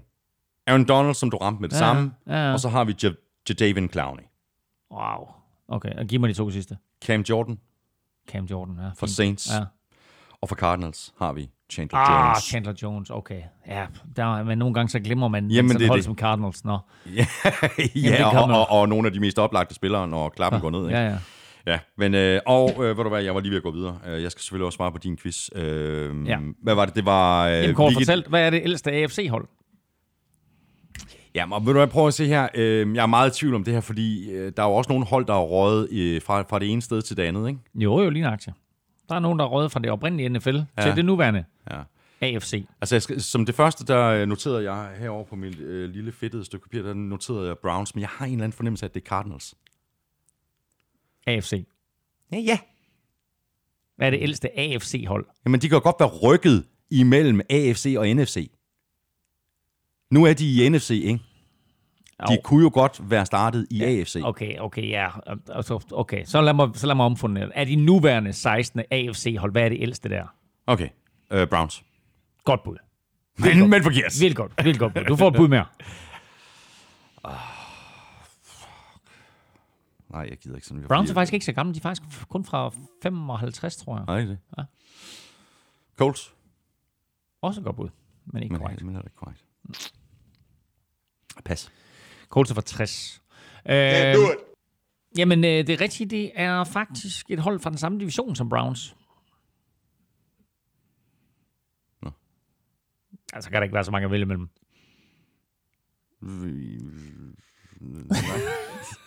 Pittsburgh Steelers. Er Steelers de ældste? Steelers er fra 1933 og startede... Og Ravens er fra... Ej, de, det er meget yngre, ja, ikke? Ravens er fra 96, Ja, ja, ikke? præcis. Jo, jo. Øh, og Cincy er også der fra midt-50'erne. Øhm, Steelers, Jeg havde endda skrevet Steelers op. ja, Steelers er fra 33, og var selvfølgelig oprindeligt et NFL-hold. Men da NFL og AFL lagde sig sammen, og så videre, og man skulle finde ud af, hvad for nogle hold skal i den ene øh, halvdel, og hvad for nogle skal i den anden halvdel, der røg Steelers altså over og blev øh, et AFC-hold. Skal vi tage de her to quizzer forfra, eller hvad? Ja, jeg synes, jeg var god. Og hvad er vi nået frem til? Vi er nået frem til øh, det her.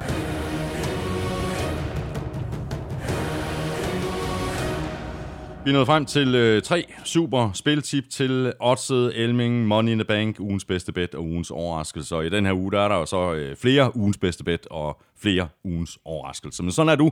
Du øser, øh, du øser ud. Ja, jeg kunne faktisk bedst lige kun at komme med én øh, hver uge. Øh, Men nu i- har vi jo i- tre i- udsendelser. I, i hver kategori. Men nu har vi tre udsendelser, så, så får du altså tre the Bank, tre ugens bedste bet og tre ugens overraskelse.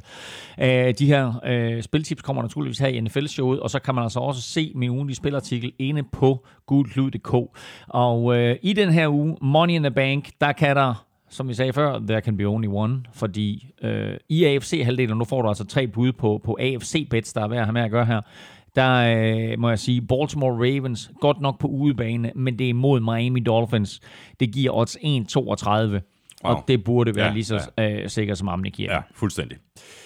Øhm, ugens, over, ja, det var ugens overraskelse, hvad siger du der? Jamen, øh, ugens overraskelse, øh, springer vi til, du, du vil have den for ugens bedste bet, eller hvad? Nej, vi kan også tage ugens bedste bet Ja, nu. ja. Nå, jamen, så kommer ugens bedste bet, og det er sådan set, ja, det er også lidt en overraskelse, tror jeg roligt, man kan sige, men jeg synes bare, oddset er så højt, som man næsten skal spille det. New England Patriots, synes jeg ikke lige nu ligner et mandskab, der er klar til NFL-sæsonen. Vi ved, at de som regel starter sådan lidt svagt i december. De har før været 2 og 2 og 1 og 3 og sådan noget, og så ender de alligevel med at gå 11 og 5 eller 12 og 4. Mm.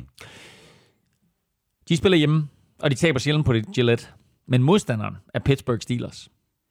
Jeg kunne godt se New England Patriots få problemer mod Pittsburgh Steelers. Mm. Det er den første Sunday Night kamp. Det er også en af de allerstørste kampe selvfølgelig, der er på programmet i den her mm. første spilleuge. Mm. Så jeg kunne godt se Patriots få problemer. Steelers giver for en sejr på udebane odds 92. Det er godt odds. Det er et godt odds, for Steelers er et godt hold. Svært at vinde på Gillette. Ja, det er det. Og derfor så er det klart, at odds er så højt. Men jeg Mm. synes bare, at det er godt odds i spil u 1. Ugens overraskelse. Jamen, øh, ugens overraskelse er et fuldstændig vanvittigt bet. Og det er ikke et bet, som du lige øh, finder ud af her i den her uge, om du vinder, men det er et bet, du skal spille. Og det er, Houston Texans har mistet Lamar Miller. De hiver Duke Johnson ind, det vil sige, det er en running back, som godt nok kan løbe bolden, men er bedst til at gribe den. Så får de godt nok lige tilføjet Carlos Hyde her, men det her er stadigvæk et mandskab, der bliver bygget op omkring Deshaun Watson og hans evne til at kaste den, og hans evne til at finde det Andre Hopkins og Will Fuller med flere. Mm. Jeg kunne godt se Deshaun Watson kaste for flest yards af alle quarterbacks i den kommende sæson. Ja. Hvad vil du gerne have tilbage odds på det?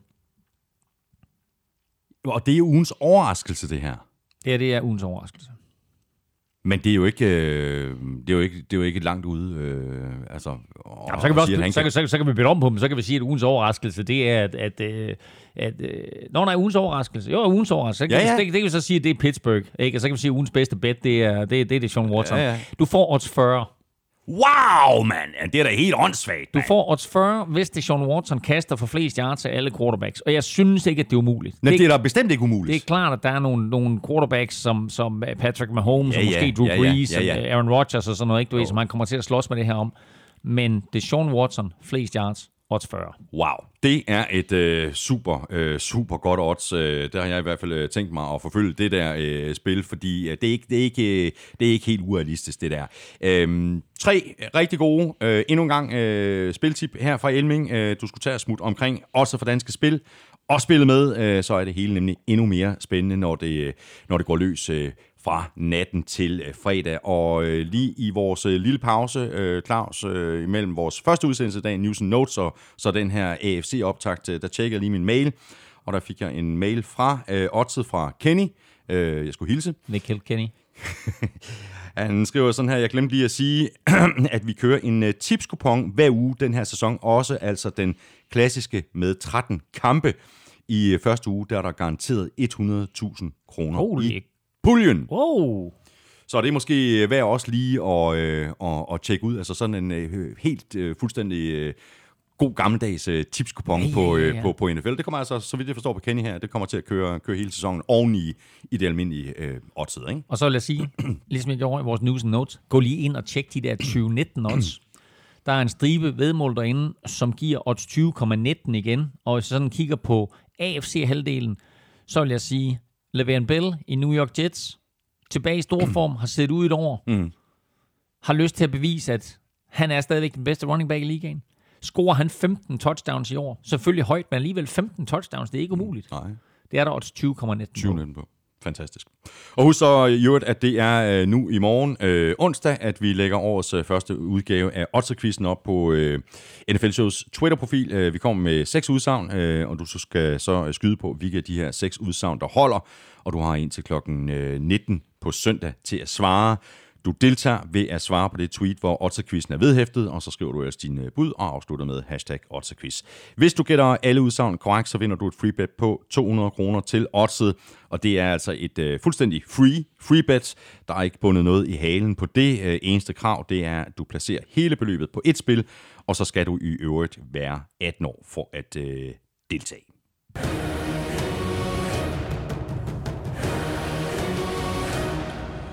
Lige om lidt, Elming, øh, når vi har fået lidt øh, frokost, og vi laver vores øh, NFC-optakt, øh, som jo er vores øh, sidste udsendelse inden sæsonen den bliver skudt i gang, så skal vi kigge på øh, første spillerunde og vælge kampe.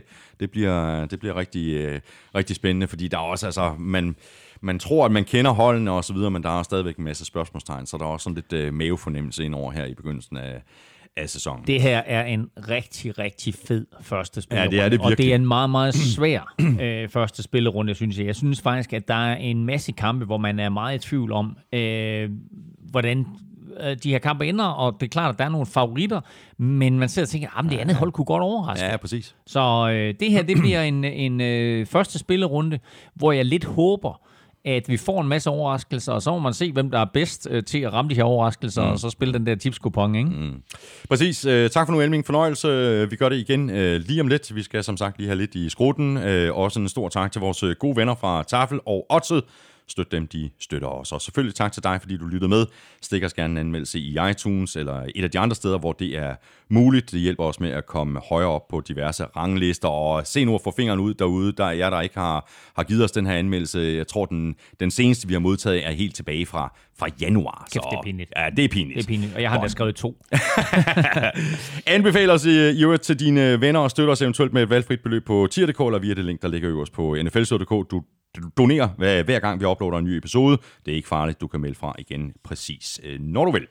Tak til alle jer, der allerede øh, støtter os. Øh, følg Elming på Twitter på snablag NFLming. Mig kan du følge på snablag Thomas Kvartrup. nfl kan du følge på både Twitter og på Facebook. Der kan du også kontakte os og stille spørgsmål, ligesom du i øvrigt også kan gøre det på mail snablag nflshowet.dk. Og husk lige at tjekke nfl på Twitter hver tirsdag, hvor vi nominerer tre spillere til ugens spiller. Og i morgen, der smider vi altså den her odds-kupon op. Tak for nu. Vi høres ved lige om lidt. NFL-showet er produceret af Kvartrup Media, der også producerer den politiske podcast Born Unplugged, som jeg laver sammen med min fætter Henrik. Vi er tilbage til øh, sædvanlig tid på fredag, og vi er også tilbage lige om lidt. Og sikkert da noget sludder. Sludder? Hvorfor er det Sludder? Nej, det er da, det er da fætteren og mig, der er tilbage på fredag. Vi er tilbage lige om lidt. Ja, ja, men nu skal du se her, fordi... Nej, hej. Jamen, jeg glemte faktisk noget. Og øh, det, jeg glemte, Thomas, det var, at da vi snakkede om Tennessee Titans, Ja, der ville jeg faktisk jo lige have gjort sådan her. Hvorfor det? Ikke? Jamen, lige have lynet ned. Fordi se, hvad jeg har på her indenunder. Ikke? Se, hvad jeg har på her indenunder. Jeg kan bare lige sige til lytterne, at det er Claus Elming. Grund til, at vi fortsætter med at optage her, det er, fordi Claus Elming er godt i gang med at lave en lille video. Ja, jeg stripper. Jeg stripper, og, øh, så, og så optager jeg dig på video. Og den her video kan man se ind på vores øh, Facebook-side, som hedder man. NFL-showet. Og øh, det her, det er Og der står Exotic Smash Smash. Exotic Smash Mouse. Den har to af Google-drengene haft med hjem fra øh, draften, som jo foregik i Tennessee. Så de tog stærkt. naturligvis en Exotic Smash Mouse trøje med hjem til mig. Det er godt. Det er hyggeligt. Øh, Vi ses på Facebook, vi ses på Twitter, og så høres vi ved øh, lige om lidt, når Elming og jeg har fået lidt at spise.